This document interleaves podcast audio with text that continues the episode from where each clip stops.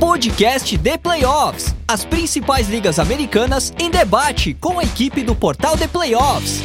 NFL, NBA, NHL e MLB. Podcast The Playoffs. O podcast dos esportes americanos está no ar.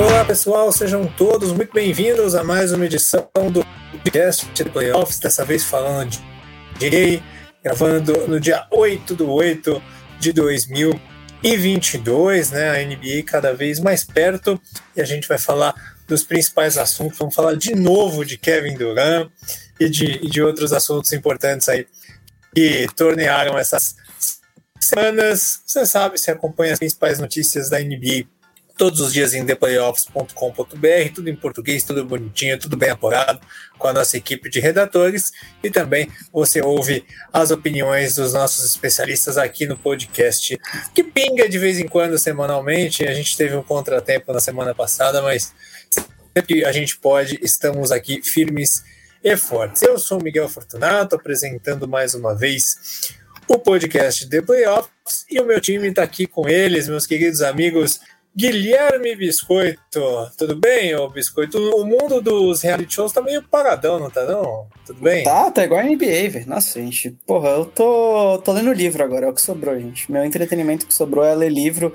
Desculpa, não tem NBA, não tem reality show bom, então te, tô tendo que ler livro, tô sendo forçado a isso. Então, melhore aí NBA, melhore é, reality shows, por favor, que eu preciso disso, mas é, boa noite aí para todo mundo que tá, tá acompanhando o programa. Temporada, essa off-season da NBA tá muito decepcionante, tá péssimo. Só vamos ter que comentar fofoca, então disso eu já sou bom, então hoje eu prometo entregar uma das minhas melhores performances nesse programa. Hoje o Biscoito tá no, no habitat que ele gosta de, de trafegar, das fofocas, e não sei se gosta tanto das fofocas assim, pelo menos não gostava, né? Meu querido Piero Fiorelli, tudo bem? O senhor tá bem? Fala, Miguelito. Um abraço para você, pro Biscoito. Estou bem, de fato, né? Época sem NBA aí. Mas se, se o assunto é fofoca, o que não faltam é fofocas, né? Na NBA, né? Principalmente quando o assunto é Brooklyn Nets, né? Lá a fofocaiada tá rola. Fofocaiada rola solta lá. Então, vamos falar deles. É aquela história, né? O, o pior já passou, né? Porque, com exceção de quem gosta é, de beisebol, é, todo respeito quem gosta de beisebol, mas ainda é um público pequeno no Brasil, né? Perto dos outros esportes. O mês de julho é o mais difícil, né? Porque você, você não tem futebol europeu, você não tem é, é NFL, você não tem hockey, você não tem futebol americano. Agora, você tem tudo, né? Você, você, você vai ter beisebol, daqui a pouco tem futebol americano, daqui a pouco a NBA já tá chegando. O pior já passou, né? Julho é o mês com menos atividade esportiva. Este podcast é produzido pelo nosso querido Pix, editado pelo nosso querido Pix lá do grupo WPcom. Grave o seu podcast com ele, você também, que não irá se arrepender. 54996205634. Esse é o contato do nosso querido Pix, lá do grupo WPcom, ou então pelo site grupowpcom.com.br. Grande Pix, grande abraço para o nosso irmão gaúcho.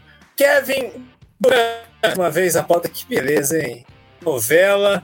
Tô me sentindo um programa de futebol, viu, Piero? A gente tá falando do mesmo assunto todo o programa e a coisa não anda, não se soluciona.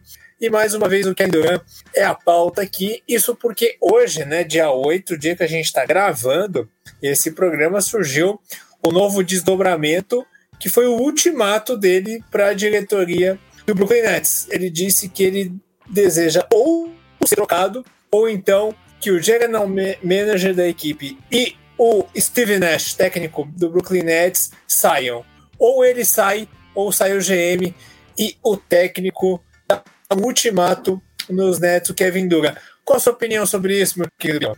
Então, Miguelito, é uma situação complicada, né? Porque o, o Kevin Durant, ele é um jogador fenomenal, é, mas ao mesmo tempo, uma questão que tá muito clara para mim é que o valor de mercado é difícil de ser determinado, né?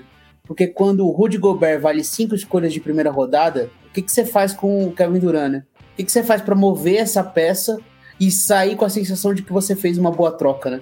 Parece que essa troca não está disponível no momento, né? Então, pro Nets eles vivem esse drama. A questão aí envolvendo o, o, o Steve Nash, principalmente, mas também o Sean Marks, enfim, toda a galera lá do, dos, dos Nets, é que assim, é até difícil falar um pouco sobre esses caras, porque o Kevin Durant, o Kyrie Irving principalmente, mas o Kevin Durant também, são figuras muito complicadas, assim, de você realmente gostar, sabe? De você se entregar para os caras, né? Só curtir o jogo deles, porque é realmente toda, todo esse drama, todo esse papo. E lá vem mais uma vez essa história. E aí o dono, né, hoje se pronunciou no Twitter agora há pouco, né? Defendendo a comissão técnica, naquela vibe meio dirigentes brasileiros, né, de técnico é, prestigiado, né? Ele deu uma dessa né, no Twitter, então o técnico está prestigiado, mas até quando isso vai eu não sei. Mas de fato a situação parece bem desgastada para o Duran, mas eu não vejo assim nas próximas semanas uma solução rápida em que ele saia do time. Então isso que é complicado. É, a gente já falou aqui, né, Biscoito, que o contrato do, do Kevin Durant é, tá, tá ainda muito tempo em curso, tem mais dois anos aí, é caro e é difícil, né? O Piero já colocou várias vezes a dificuldade que os times têm em oferecer alguma coisa, né?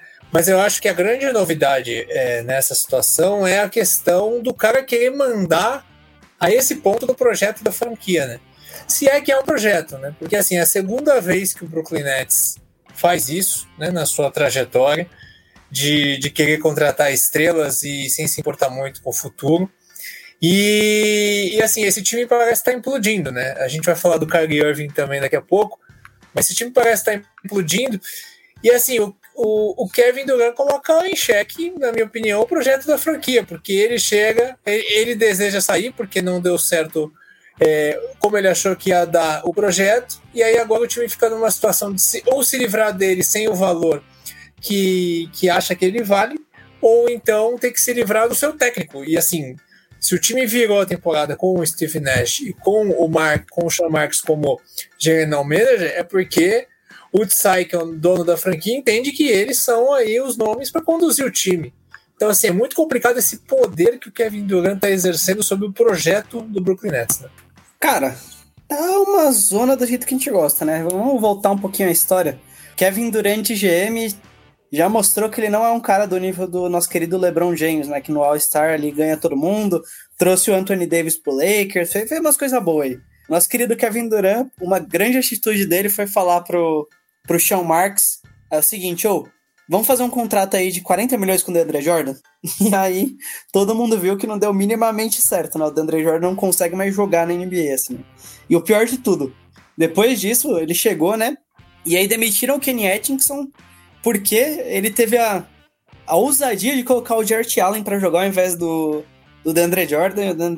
E aí ficaram puto com o Kenny Atkinson, mandaram ele embora. E aí trouxeram o Nash, que o Duran trouxe. Então, cara, o Duran que foi uma voz ativa para trazer o Steve Nash. Então, é, é uma zona, assim, cara. É, o Nets tá uma grande zona. É, ninguém sabe ninguém sabe o que acontece naquela franquia, né? Hoje saiu uma, uma notícia aí que o nosso querido Ben Simmons deu um, um famoso vazar do grupo do, do Zap Zap do Nets, porque no, todo mundo sabe que no jogo 4 ele clinicamente tinha condições de jogar e aparentemente ele não quis. Aí depois disso ele só falou: ah, foda-se, vou sair do grupo aqui, não quero mais saber disso e. Enfim, mais, um, mais uma abacaxi aí pra descascar, mas. O Nets, tipo, aparentemente tinha um projeto, um projeto feito pelo Sean Marks, feito pelo Kenny Atkinson, que eles pegaram vários jogadores jovens e bons e conseguiram montar um time que causou uma boa impressão, aquele time do Angelo Russell, do Caris LeVert e do, do Jarrett Allen. O único que ficou foi o Joe Harris. E aí foram chegando as estrelas, né? Kyrie Irving o... e o Kevin Durant basicamente falaram, vamos jogar aí. Aí você não tem como dizer não, né? Fica um pouquinho difícil. Aí conseguiram trazer o Harden ainda, mas nada deu certo, cara. Nada deu nem perto de estar certo. E agora o Durant deu esse ultimato, né? Que é o seguinte, ou eles ou eu o que é completamente contraditório, porque, como eu disse, ele trouxe o, o Nash, então, e aparentemente não tinha nenhum problema de relacionamento entre eles, pelo que, o que saiu, mas o Duran é, disse isso pro Joe Tsai na, na reunião, aí foi uma, é uma informação do Chance, então, cara, não é uma fofoquinha qualquer aí de algum fórum do, do Reddit, é o, é o maior repórter de NBA junto com o então com certeza alguma verdade nisso tem, se não for totalmente verdade, Mas que é difícil, né? Você ver assim, cara, meio do off-season, eles já contrataram todo mundo que tinham que contratar, né? Agora é movimentos muito marginais que você pode fazer. E aí você vai mandar os caras embora, né? E aí vai trazer quem? Vai ter que trazer um técnico que é, vai, vai ter que montar um time totalmente novo. Como ele vai convencer o Ben Simmons e a, e a situação do Kyrie Irving. Então, cara, só dificultou ainda mais o Durant para ele ser, ser trocado, né? Ele, basicamente ele quis tornar a situação insustentável, né? Porque ele, com esse ou eles ou eu foi, foi assim, ah, vou tornar isso aqui insustentável. Então, ninguém tem garantia que o Durant não vai pedir para ser trocado, mesmo se mudar o técnico. Dado que ele já acabou de fazer isso, né? Ele que escolheu o Nash pediu para ser trocado, então acho que o Nets está numa situação muito complicada e, cara, se eles forem bem temporada que vem, vai ser uma grande surpresa para mim. Porque a zona que tá lá é aquela receita do fracasso, cara. Tá, tá muito desenhado esse fracasso. Pois é, né, Pierre? E aí a gente vê é, essa situação, como disse o Biscoito, Kevin Durant tornou o clima muito mais difícil. Ele, ele mostrou assim, não dá para seguir do jeito que tá. E aí a dúvida que eu te coloco é a seguinte: será que isso não é proposital para diminuir o valor dele de troca? Porque assim, numa situação dessas, o, qual que é o recado que os outros times recebem? Se o Nets quiser ficar com o técnico e com o GM que estão lá, eles vão ter que trocar o Duran agora por menos do que vale. Porque o Duran está disposto a sair e, e, e o Nets não vai ter muita escolha. Porque se não trocar, vai ter que trocar todo, toda a sua direção, né? Eu acho que pro Nets, o Nets é o menos beneficiado nessa história. A questão aí é que quando você monta um time com essas super estrelas, você abre mão de muita coisa, né? Então, você basicamente fica à mercê desses caras, né? Então, você não tem muito um futuro definido. Então, você você para você fazer uma troca, essa troca de uma estrela dessa significa que você tem que receber em troca algo que te projete para o futuro, né? E então o Nets eles precisam fundamentalmente para aceitar essa troca pegar algo em, de volta que é uma estrela jovem, muitas escolhas de draft de times que em teoria seriam ruins, mas um time que vai receber o Duran não vai ser ruim, né? Então, porque com o Duran em quadra você vai disputar título. É, então teria que ser uma troca tripla, o ideal talvez para pegar essa pique. Enfim, são várias, vários fatores para fazer valer a pena essa troca, essa, toda essa questão que a gente comenta. Mas sobre essa questão dele não aceitar, sinceramente, gente, não tem essa, né? Tem que jogar e fazer o quê? É, eu não sei se o Kevin Durant teria uma postura de Ben Simmons, sabe? De se recusar a jogar simplesmente. Ele não faria isso. É, ele vai ficar resmungando, reclamando, sendo chato pra caramba mas eu não acho que ele vai ser o cara que vai se recusar a jogar. É, ele vai forçar até o último segundo, mas vai ser uma, uma figura parecida quando o Cristiano Ronaldo vai no Manchester United. Se quiser me colocar para jogar, eu vou jogar. Quero sair, mas enfim, se não conseguirem, eu vou jogar. Mas eu quero sair. Então acho que vai ser um pouco nesse. Vai ser toda essa vibe até o meio da temporada. Que eles vão ficar nessa. Tanto ele quanto o Cari. Por mais que a questão do Cari tenha esfriado, é, eu acho que eles vão ficar nessa, sabe? Forçando a saída. Porque é um ambiente que ele já nasceu todo errado, né?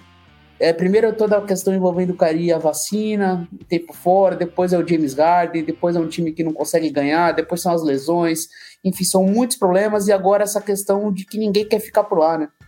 E um técnico inexperiente, um trabalho questionado. É, não é um cenário, um cenário favorável, mas assim, aí é, a questão do Ben Simmons também, a confiança dele. Só que vai que começa a temporada, esse time tá jogando bem e você consegue motivar. Acho que isso que o Nets vai apostar muito. É essa coisa, pô, apesar de todos os problemas, a gente tem um grupo aqui que a gente consegue reunir Kyrie Irving, Kevin Durant e Ben Simmons, no nível abaixo, mas Ben Simmons. E isso é o suficiente para brigar na liga, né? Então a esperança talvez dos Nets seja empurrar com a barriga o máximo que der é, e forçar o cara a ficar, porque é muito difícil conseguir essa troca. Agora, Biscoito, o Kevin Durant tem razão no, no, nesse questionamento, principalmente pela questão do Nash. Você acha que o Steve Nash não tem competência para poder tocar esse projeto, para tocar esse time de estrelas do Nets? Cara, é difícil, porque é o. Cara, o Nash nunca teve um trabalho que. Assim, ele teve o time completo em algum momento. Ele. Ele foi. Ele nunca foi colocado numa situação ideal, né? Então, Assim, ele poderia ter feito um trabalho melhor, com certeza, só que ele não, não tá na situação ideal em nenhum momento. Então, como que você vai avaliar um cara que. Beleza, seus principais jogadores nunca nunca estão em quadra, nunca estão disponíveis, então É muito difícil você ter o. você avaliar o Duran, eu acho. Avaliar o Nash, perdão. Assim, ele. Acho que ele está devendo um pouco, mas não a ponto de você falar, ah, você é um cara inútil que não vai ser jogador de. não vai ser um técnico de NBA. Não. Mas ele. Eu não sei como avaliar o Nash, assim, é muito difícil para mim avaliá-lo. Não sei. Não sei o que o Piero acha, assim, porque acho que ele tá numa situação muito atípica que não dá para você avaliar, definir como vai ser a carreira do Nash. É um cara novato, então. Novato como técnico, então ninguém nunca, nunca viu ele. Eu, eu não sei dar uma característica, como, o time dos, como os times do Nash jogam. Porque não, a gente não teve a chance de ver isso, então eu tenho muitas dúvidas sobre o Steve Nash. É, e o time, ele. Ele não tinha um elenco profundo, né? As soluções que o time tinha ali de, de criatividade foram se lesionando, foram ficando cada vez mais curtas. E aí chegou na, na temporada em que eles realmente tinham chances e todo mundo se machucou, e aí é uma rotação de seis jogadores. É, e os caras meio baleados. Então eu acho que não teve muita chance de ser criativo, sabe? De ter um ambiente saudável. É, todo início de temporada é o, um cara que não pode jogar, o segundo melhor do time que não. O primeiro melhor do time tá voltando de lesão, o segundo melhor é, não pode jogar porque se recusa a tomar vacina, e o terceiro melhor é, não quer ficar lá, tá forçando a saída. Como que você constrói um sistema de jogo, um ambiente, convence os jogadores nesse clima? É impossível, cara. Então, é muito difícil avaliar o trabalho do Nash, porque eu acho que é um cenário quase assim. É muito ruim de trabalhar lá, né? É muito ruim mesmo, né? Então, a gente vê hoje o Jason Kidd fazendo um bom trabalho nos Mavs, né? E ele foi um desses caras que pegou um cenário parecido num Nets, um Nets que era assim, né? Não tinha tanto problema interno, mas é um cara novato pegando um cenário muito desfavorável, né? Que é a obrigação máxima, ou seja, disputar o título, porque você tem grandes jogadores, mas ao mesmo tempo um ambiente horrível, né? Então, eu tenho também muita dificuldade de avaliar o que é o Nash como treinador. É, esse trabalho definitivamente não, não tem a cara do Nash. Por mais que a gente não conheça essa cara de treinador, não é ele que sendo representado nesse time. Com certeza ele não tá feliz. Então vamos aos palpites de vocês. O que, que vai dar aí? O Piero já falou, né? Ele acha que vai ficar o Nash, né, Piero? E que vão segurar o Kevin Durant empurrando com a barriga, né? Eu acho que vão. Eu acho que vão. E aí pode ser. Se, se eles não conseguirem reverter o clima, faz igual fizeram com o Harden. Troca no meio da temporada. Você acha que é isso também, Biscoito? Você acha que o Nash pode sair ou o Duran ser trocado? Cara, concordo com o Piero. Acho que eles vão segurar, é, tentar no meio da temporada e Provavelmente o Duran vai, vai dar aquela de James Harden, né? De colocar uma barriga de grávida postiça ali. e, é que não tem nem como o Duran engordar, cara. Tipo, o cara é muito magro, assim? Como, como disse a grande frase do nosso. O Brasil produz grandes filósofos, um deles se chama Toguro, que ele disse a grande frase: uhum. O meu shape fala por mim. Então é isso, o shape do Duran fala por ele. É, mas acho que, que vai ser isso. O Duran vai. Cara, eles vão segurar, o Irving vai sei lá, vai inventar alguma coisa aí, não sei o que, mas. Porque o Irving é uma surpresa, mas ele vai inventar alguma coisa e. Eles vão ficar dando aqueles miguezinhos, assim, ah, a cada três jogos ele fala que tá com uma dor, e, enfim, eles vão. Eles vão forçar a troca de algum jeito, o Nets vai dar errado, e os times no meio da temporada, algum time que, de, que tiver dando errado, assim, vai querer pagar mais e, e essa troca vai acontecer uma hora ou outra. Seguindo no Nets, Kyrie Irving é, vai permanecer, né? Deve permanecer. Notícia que saiu de acordo com o Ian Bagley da SNY. Como seguir a SNY? O SNY, o Pierre? O nome desse canal? Por aí, né? É, SNY, né? Porque provavelmente. SNY, é verdade, para ficar mais bonitinho, para ficar na pronúncia. E então ele, esse jornalista disse que o Kyrie Irving deve permanecer, porque ele está sem mercado, e o Kyrie disse que está se sentindo em um bom lugar. Eu não sei, eu acho que é meio assim, não tem o que fazer, vou ficar aqui, né? É, é aquela coisa, né? Já que ninguém me quer, esses daqui me querem, vai, então eu vou você começa até a gostar, né? Fala, ah, tudo bem, vai, tá gostando de mim, tá tudo certo, vai. É esse drama aí que, que o, que o Kairi, né? Enfim. Esse aí é todo errado também, né, Miguel? Vamos não, falar calma, é, o Kyrie Irving você não pode confirmar o que ele fala, velho. Exato. Assim, ele fala... nem, ele confirma o que ele fala. Exato. É tudo momentâneo. O que ele quis dizer com isso, exato. Eu não confio em Kyrie Irving. E essa é uma novela também que chata pra caramba. É, eu não confio no Kyrie Irving falando sobre o Kyrie Irving. Se ele falar, mano, sei lá, comer arroz e feijão no almoço, eu duvido dele. Eu vou duvidar dele. Cara, eu não confio em nada que ele diz. É o caso do jornalístico que a aspa não tem o, o tanto valor, né, de, é, de comprovação. É, não, foi tipo, a grande, a grande discussão foi o nosso querido Mauro César com Fabrício Romano. Fabrício Romano é tipo deus do mercado do futebol. Aí o nosso Mauro César falou: não, o Oscar não tá vindo, não. Aí o Fabrício Romano, toda notícia que saía que do Mauro, que do, do Oscar ele marcava, assim, ele deu notícia, ele marcava o Mauro César. Sensacional. É, essas as fofocas que a gente quer, gente. Bom, o César se tornou conhecido pelo principal jornalista do mercado. Deu certo. Né? A gente tem que Deu entender certo. as coisas. Deu certo. É isso, mas vocês acham que há chance do Cari jogar bem, dele, dele se sentir realmente bem no Nets permanecendo? Diga lá, Pierre. É, sinceramente, não. Eu não vejo sendo um ambiente saudável mais lá. Acho que tá a relação muito desgastada. Não vejo isso dando certo mais. Mas sim, é que é, a gente não sabe até quanto é, o quanto a relação dele com o Duran foi estremecida, né? São muitas notícias que são faladas. Eles eram muito amigos e eles estão lá juntos por causa que eles são muito amigos, né? Mas a partir do momento que o Kyrie quer sair e o Kevin Durant quer sair, eles não são tão mais tão amigos assim, né? Alguma é, coisa. É, aquela coisa, você é amigo de uma pessoa até se morar junto. Aí você morou junto, fudeu. Acho que foi, foi isso que aconteceu, né? Era legal sair com o Kyrie Irving de final de semana, mas morar com ele não deve ser tão legal. Acho que foi isso que o Duran pensou. É isso, gente. Então a novela Nets a gente vai acompanhando aí os próximos. É, o Kyrie Irving é um completa piroca, completa piroca, completa piroca da cabeça, né? Você não sabe o que esperar desse cara. Né? Ele é completamente imprevisível, então. Biscoito. Guilherme Biscoito. Diga. Seu humor tá bom? O humor tá bom. Então tá bom. Então eu vou ler a, a próxima pauta aqui. Foi especulada uma troca tripla entre Lakers, Knicks e Jazz envolvendo Westbrook, Russell Westbrook que Biscoito tem tanta devoção, e Donovan Mitchell. Mitchell iria para os Knicks, os Jazz receberiam o contrato de Westbrook e os Lakers e Knicks juntariam. O Pierre, eu posso falar o que está escrito aqui? Os Lakers juntariam muitas picks para dar para o Jazz. Isso, isso é, é, é improvável de rolar, mas é a especulação que foi dada na mídia. O Biscoito, o que é a sua opinião sobre essa possível troca? Não vou dar nem opinião porque não vai acontecer, velho. Os caras falando que é rumor, gente. É o Lakers, né? Porra, vocês não aprenderam ainda. O Lakers você só comenta quando acontece, velho. Todo cê jogador da Todo jogador é da NBA já passou pelo Lakers virtualmente. É, mas é, é, NBA em agosto é isso, né, cara? É, essa é a mídia da NBA em agosto, né? É basicamente é isso que a gente que a gente tem. Desses, dessas possibilidades da troca, alguma coisa você acha provável, Pia? Ou você acha que é só uma mega especulação?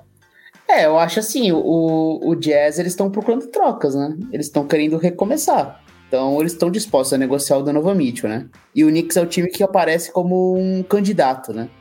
E aí o Knicks mandaria tudo que eles possam oferecer ali para poder receber o Donovan Mitchell, né? E aí o, o, o Lakers aproveitaria essa oportunidade e usaria o Jazz que está em reconstrução para enfiar junto esse, esse Westbrook para o Jazz absorver esse contrato. E aí, a partir daí, o Jazz e os Knicks a, a, juntariam valores ali para encontrar algo que valha o, o, o Jazz topar liberar o Donovan Mitchell para os Knicks, né? Enfim, ou seja, são muitas contas e muita coisa para acontecer para funcionar, né? Então é algo que é realmente improvável. Mas, assim, eu, eu interpreto essa história de duas maneiras, assim. Primeira, é o Lakers confirmando de que por mais que essa história de que eles estão conversando, que o Anthony Davis e o LeBron sentaram com, com é, ligaram pro Westbrook, que eles estão na mesma toada, a diretoria não tá. A diretoria sabe que tem que tentar, pelo menos, é, despachar o contrato.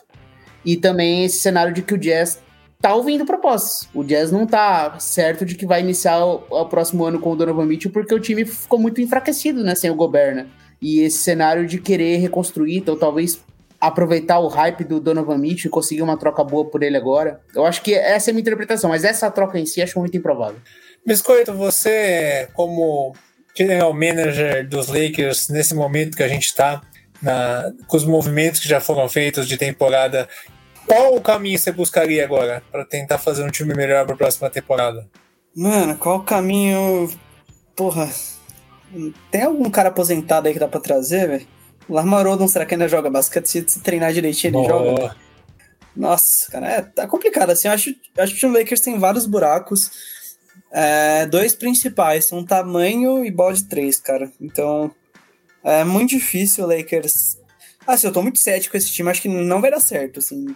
Mas que não vai dar certo nível, tempo, nível temporada passada. Assim. Se o Anthony Davis estiver saudável, beleza, até consegue playoff. Consegue playoff ele em sexto, quinto, sexto, mas não vai conseguir longe. Mas um, sei lá, 20. Se o LeBron perde 20 jogos, o Anthony Davis perde 20 jogos, esse time vai ser muito feio. Eu não, eu não tenho muita esperança nesse Lakers, não. Falta muita coisa. Mas a boa notícia é: essa é, é uma notícia aí que o LeBron tá animado para renovar. Então, isso é bom, né? Porque você garante que você vai ter LeBron James e Anthony Davis provavelmente por mais dois anos. E na temporada que vem, se o Lakers não trocar o Westbrook, o Lakers basicamente vai ter espaço salarial muito grande para pelo menos mais um contrato máximo para conseguir contratar jogador na mid-level pagando bem, pagando alto, assim. Então, vai dar para montar um elenco mais profundo. Então, eu acho para essa temporada o Lakers não tem perspectivas tão boas, mas para o futuro tem perspectivas melhores. Porque o Lakers com espaço e tendo as duas picks para trocar, aí aí a gente começa a conversar. O Lakers vai conseguir vai conseguir montar. Acho que o Lakers tem potencial de na, temporada, na outra temporada montar um time muito melhor que nessa. Nessa temporada é só um milagre, assim, cara. Só se algum desses jogadores, assim, sei lá, o Lonnie Walker de repente ele evolui pra caramba, o Troy Brown vira um arremessador de três que ele nunca foi. O único jogador que pode realmente evoluir do Lakers, eu acho que vai. Que o Lakers vai pensar a longo prazo é o Austin Reeves. Esse cara parece que ele, ele é um bom role, role player, assim, é um cara que você vai querer ter no time, ele tem um arremesso de três que apesar de inconsistente, ele demonstrou bons momentos temporada passada, é muito inteligente, é o Caruso com o cabelo mais bonito, então tipo, é isso que a gente precisava. Então, o Austin Reeves é o único cara de futuro nesse time aí, porque o resto, cara.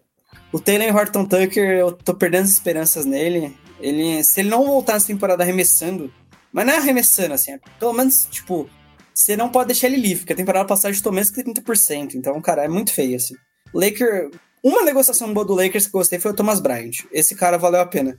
contrato mínimo por ele é, foi uma pechincha, assim. Foi tipo o Malik Monk, temporada passada. Um cara bom que ninguém esperava que fossem pagar isso e pagaram. Então o Lakers conseguiu esse cara, esse cara que eu acho que ele vai dar bom, assim. O Thomas Bryant é, é muito bom para um contrato mínimo. Mas de resto, cara, nossa, zero esperança, assim. Vamos ver o, tra o trabalho do, do, Darvin Han aí, tem que dar, tem que dar tempo para ele, mas mais uma vez, tipo o Nash, assim, tá colocado numa situação não muito boa, velho. Se esse cara conseguir é, fazer um bom trabalho, ele vai ser um dos melhores treinadores da história da NBA, porque o, o cenário tá, tá péssimo. Se ele, conseguir se ele conseguir fazer um bom trabalho, eu vou ficar surpreso. Muito bem. É, botando a boca no trombone, nosso querido Guilherme Biscoito. Agora, o Biscoito, queria que você comentasse aqui a notícia do que o Pedro botou aqui na pauta. Eu quero a sua opinião. Após o término da temporada da NBA, Luka Doncic procurou o preparador físico da seleção da Eslovênia para seguir treinando, porque ele tem histórico de voltar gordo das férias. Sua opinião, Biscoito? Irmão, por que, que ele precisa. Ele é Deus, ele pode fazer o que ele quiser. Doncic gordo ali fumando narguilha e ganhou do Devin Booker ali malhando, velho. Foda-se, irmão. Chris Paul ali que tem 40 anos e nunca tomou uma cerveja na vida, velho. Porra, sou muito mais Luka Doncic formando narguilhinha dele, mas brincadeiras à parte, ele, cara, eu tenho medo do Luka Doncic em forma, cara, porque se ele desse jeito ele já consegue jogar o que ele joga, eu acho que todo ano assim, é, a gente sempre faz aquele preview de ah, quem se aposta para ser MVP. Até o Doncic ser MVP, eu vou sempre apostar nele. Porque, cara, ele é absurdo e ele estando em forma, e acho que ele fez isso mais pela Eslovênia do que pelo, pelo Dallas, parece, porque ele vai ter o Eurobasket aí pela Eslovênia, o cara joga com muita raça, assim, ele, ele gosta muito de jogar pela seleção, um dos jogadores que mais gosta de jogar na seleção, né? Então, tô feliz com essa notícia, assim, porque eu gosto muito do Don't. Então, eu quero que ele, que ele fique em forma e, seja o melhor que ele pode ser, porque vai ser uma coisa que depois, quando ele tiver seus 40 anos, a gente vai só falar: caralho, eu vi esse cara jogar, velho, ele jogava pra caramba. Então, o Don't, é, para mim, é o maior, é o maior, fenômeno dessa geração e, e me, se ele estiver em forma, esquece. E o, Dragic que tinha se, e o Dragic que tinha se aposentado da seleção também falou que vai voltar a jogar, né? Pra jogar o Eurobasket junto com o Don't. Eles que ganharam o Eurobasket né, juntos. Pois é, né? E provavelmente vão Porque tentar... o Dragic não jogou os Jogos Olímpicos, né? Os Jogos Olímpicos é só o Don't, né? E agora parece que o Dragic saiu da aposentadoria para jogar o Eurobasket. E foi por pouco que a Eslovênia não foi pra final, né? A semifinal foi bem apertada, né? Por pouco a Eslovênia não conseguiu o título mortal da Olimpíada, que é a medalha de, de prata, né? De prata. Mas é isso, mas fica meio feio pro Dallas, não fica? Precisar vir o preparador da Eslovênia para deixar o cara em forma? Fica, é que a imagem do time isso fica meio feio, não fica não? É que sabe o que é? Ele, ele ia de férias pra, pra Eslovênia e não tem muito o que fazer, né? O cara sempre ele voltava e aí do, o, o, Dallas fazia o melhor possível, né? Ele, ele, ele, tinha como, como característica viver a vida quando ele ia voltar para casa, sabe? É, até durante os jogos de vez em quando, né? É, aquela, aquela, é, exato, aquela, aquela coisa de quando você tá muito tempo sem ver sua avó, aí você chega ver, pra ver ela, ela te faz um bolo de cenoura, faz um, um churrasquinho, uma carninha assada, tá, uma coisa gostosa. Só que aí você passa duas, três semanas com a sua avó, com a sua avó te dando tudo, aí você volta um, completamente fora. É isso que ele encontra quando ele volta pra Eslovênia. Ele encontra os amigos, ele encontra. Pá, e ali, quando ele volta pra NBA, ele normalmente começa as temporadas já um pouco acima, né? Que era um histórico muito parecido com o do Jokic também. O Jokic era isso também. Ele voltava ainda mais pesado das férias e o início de temporada dele era muito ruim. Ele sempre começava mal os anos, o, o, o ano dele. E o Don't não tinha isso, mas na última temporada aconteceu isso, né? Ele começou mal a última temporada. E acho que vendo como a NBA tá funcionando e talvez com a expectativa desse, desse Mavis que realmente jogou bem e ficou perto de competir, assim, e agora se reforçou, Christian Wood chegou, time tem jogadores aí. Eu acho que isso acabou motivando o Don't e, assim, o Biscoito que ele falou total razão. Tirando a parte que ele zoou o Phoenix Suns, bem que merece ser zoado mesmo, o gordo humilhou o atleta. O, o Don't é um gênio, um gênio do esporte. Ele domina o jogo, ele controla, ele faz o que ele quer dentro da quadra de basquete. Ele é simplesmente espetacular. E esse cara um pouco mais forte, um pouco mais, assim, mais trincado, sabe? Mais atlético. O shape, igual o Toguro já disse, mano. Bota o, o shape, shape que resolve os problemas. Então é isso. Simples, simplesmente fenomenal. Se o Don't passasse as férias na mansão maromba, resolveu os problemas dele, velho. Vamos fazer Vamos. esse projeto aí. Vou mandar, vou mandar um direct pro Toguro pro Don't passar as férias na mansão maromba. Legal é que eu não faço ideia de que o Biscoito está falando, mas se ele está falando, eu, eu, acredito. Porra, gente. Os ouvintes eu devem saber, é isso que importa. Devem saber, com certeza estão mais informados sobre isso. Mas é isso, com certeza ele vê o que aconteceu com o Jokic e o Jokic, depois que ele é, mudou sua forma física, tá mais inteiro, conseguiu ser MVP e, e se tornou o jogador que se tornou, com certeza isso tem relação, né? Alguns assuntos rápidos para a gente fechar é, e para o Biscoito ler os livros dele. Chicago Bulls e Nikola Vucevic têm interesse comum em renovar contrato. Em duas temporadas com os Bulls, o pivô teve médias de 18,7 e pontos e 11,2 rebotes, Biscoito. Você renovaria, Biscoito? Pô, não sei. Assim, óbvio que vale a pena você renovar com, com o Vucevic, mas por quanto? Porque ele já não é um cara tão novinho, ele... No Bulls ele tá devendo um pouquinho, ele já tá ali com... vai fazer... 30, vai começar a temporada que vem com 32 anos, você já, já tá na fase... já tá no declínio dele na carreira, cara, então... E ele não oferece o que o Bulls precisa, que é defesa de garrafão, né? Assim, então. É, eu tentaria uma troca por ele, sendo bem honesto. Se, se eles conseguissem um. Se eles conseguissem o Wendell Carter Jr. com o jogo evoluído que ele tá agora, parece uma opção melhor do que o, do que o Vucevic, cara. Não, honestamente, não gostei do Vucevic no, no Bulls, tinha muita esperança nele, mas acho que o, o que ele faz de bom não ajuda tanto esse time. Mas tem que renovar, né, assim, porque o Bulls tá com a folha salarial totalmente engessada, né? Tem o contrato do DeRozan e do Lavine que são muito grandes. Não tem nenhuma possibilidade de assinar um free agent do nível dele. Então, renovo. Só não espero que não dê um caminhão de dinheiro para ele, assim. Então, se ele aceitar um pay cut assim, acho que vale a pena. De acordo com o Marcos Thompson, do The Athletic, os Warriors estão em conversas iniciais para manter Andrew Wings no longo prazo. Eles querem renovar. E você, Piero, renovaria? Com certeza, né? Porque o Warriors não tem muita opção. Eles vão assinar todo mundo, estender todo mundo do time campeão. E aí o cap tá todo estourado, né? O que, que eles podem fazer? É manter todo mundo. Então o Wiggins ele foi fundamental nos playoffs. Um jogador realmente que se transformou, um grande defensor de perímetro, um, um criador secundário ali, um cara que consegue tirar seus pontinhos também. Que encaixou no sistema do Warriors, faz sentido dentro da quadra. Então, ele é hoje um grande jogador na NBA. Então, não é um, um titular de All-Star Game, né? Isso vai ficar sempre um carimbo nele. É aquela coisa, ah, superestimado por causa disso. Por causa da, de tudo que, que, que falam dele, né? Mas, de fato, hoje ele deixou de ser essa dúvida. Ele é um muito bom jogador na NBA. Múltiplas equipes estão interessadas na aquisição de Eric Gordon, Guilherme Biscoito. Mas o Houston Rockets não tem pressa para fechar a negociação. Muito pelo contrário. Os texanos, por enquanto, veem o tempo como um aliado na tentativa de achar a troca ideal pelo veterano. De acordo com Michael Scott, do site Hopes Ripe, a saída do, do alarmador não é vista com senso de urgência, Biscoito. Mano, certinho, Rockets. Vai pegar o Lakers desesperado ali e descolar uma escolha de primeira rodada de draft. O Eric Gordon é um bom arremessador, é um cara que ah, ele é um ele é um role player assim de muita qualidade para um time que para um time que quer ser campeão, ter o Eric Gordon no elenco é ótimo. Ter ele para completar o time, assim, obviamente não para ser a primeira, segunda, terceira opção ofensiva, mas para ser é um cara que quando você precisar dele, ele vai acertar as bolas de três dele.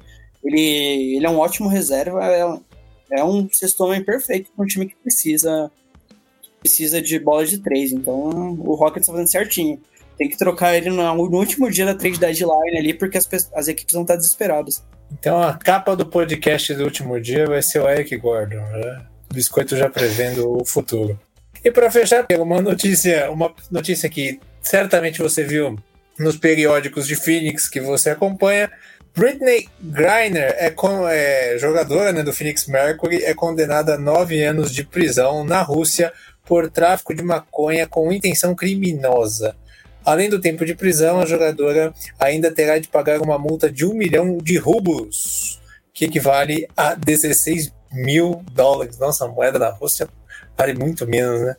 Diga lá, Piero, você que, você que lê notícias do Phoenix é, Mercury. Essa, essa é uma situação horrível, né? É, primeiro que é, mostra a disparidade entre NBA e WNBA, que uma das principais jogadoras de basquete do mundo, talvez até uma top 3 da atualidade, tenha que jogar na Rússia para manter o. Né? Ela é uma das melhores jogadoras do mundo e o trabalho da WNBA não basta. Ela tem que jogar no basquete russo. Por causa de calendário, enfim, para completar a renda. Então ela vai para lá e lá ela é pega com uma quantidade ridícula em termos para tráfico de drogas, né? Mas enfim, é a lei lá. E ela justifica que ela tem uma questão até de tratamento, né? É, é o uso medicinal, a quantidade que ela usa, a forma como ela usa. Enfim, ela se declarou culpada e mesmo assim ela vai encarar nove anos de prisão, cara. É uma é menina. O problema, aí... de quem, é o problema de quem trabalha em dois países completamente diferentes. Exato, uma estrela de, da WNBA. E a pergunta que acontece: se fosse um jogador da NBA na Rússia, se é o LeBron James nesse cenário e é pego com maconha lá, ele estaria preso? Como seria isso? Qual seria o tipo de briga que teria por, por essa pessoa, né? Enfim, não tô aqui para julgar, né? Mas é, é uma, uma situação horrível pelo que ela tá passando, realmente, né? É, aqui a gente tem que expandir o debate sobre a questão da, da legalização das drogas, enfim, mas acho que aqui é uma questão superior a isso, né? Nove anos é uma coisa muito complicada, né? Então a gente tá falando de uma das melhores jogadoras do esporte, tendo que passar por isso é, e vivendo esse drama no, na Rússia, né? Vivendo esse drama num país distante e ali lutando pela liberdade e agora tendo que encarar isso. Realmente é, é bem triste mesmo. E, e, e, quando fala assim igualdade no esporte para as mulheres, está é, tá se falando muito mais além do que só holofote só, e só premiação. Né? Tem, tem isso também. É, na situação quando a coisa aperta para o homem e para a mulher é diferente, infelizmente. Biscoito, pode ler seus livros, viu? Fica à vontade. A gente, a, a, gente volta em breve, viu? Voltamos aí quando tivermos, tivermos novidade da troca do Duran, alguma fofoca boa aí que estiver saindo. Então, boa noite aí para todo mundo, gente. Um, um abraço aí para para todos que vão sentir nossa falta na, na, nossa ausência. Mas temporada que vem a gente vai estar tá semanalmente, religiosamente aí fazendo live. Daqui a pouco começa a preview já, quando os times fecharam. Então, Eurobasket também a gente vai comentar. Então, é só esse mês aqui a gente tá meio meia bomba, né? Porque também, assim, todo mundo dá Miguel no trabalho de vez em quando, né? Então, agora é a nossa vez aqui. Se tem uma coisa que eu sei que o Miguel gosta é de um preview. Você falou preview, o olho do Miguel já até brilha. Ele adora fazer um previewzinho do, do Eurobasket, né, Miguel? Analisando é. os grupos. Daqui a pouco vai ter isso também. É, esse ano, esse ano eu não tô tocando os, os, podcasts de NFL, né? Então eu não tô fazendo os previews, então vamos fazer preview de basquete aqui até dizer chega. Todo prazer. é isso, gente. Piega, aquele abraço. Valeu, Miguel. É um abraço para você. é, biscoiteira. Sempre um prazer estar com o meu camarada Miguelito aqui. É, e voltamos em breve aí, né, para falar mais de NBA. Qualquer assunto que aparecer, a gente volta aqui para comentar. Foi um programa meio frio, né? A gente sabe como esse período de off-season é sempre um período complicado, né? Você acaba caçando notícia. E foi na raça, né? Porque tá todo mundo com cara de sono. O pessoal não tá vendo a chamada, mas tá todo mundo com cara que tá só o bagaço. Foi na raça. Exato. Mesmo. Essa segunda-feira foi complicada, mas a gente tá aqui pelo compromisso. A gente não pode falhar duas semanas consecutivas e é isso. E como homenagem, né, Miguelito? Beijo do gordo, né?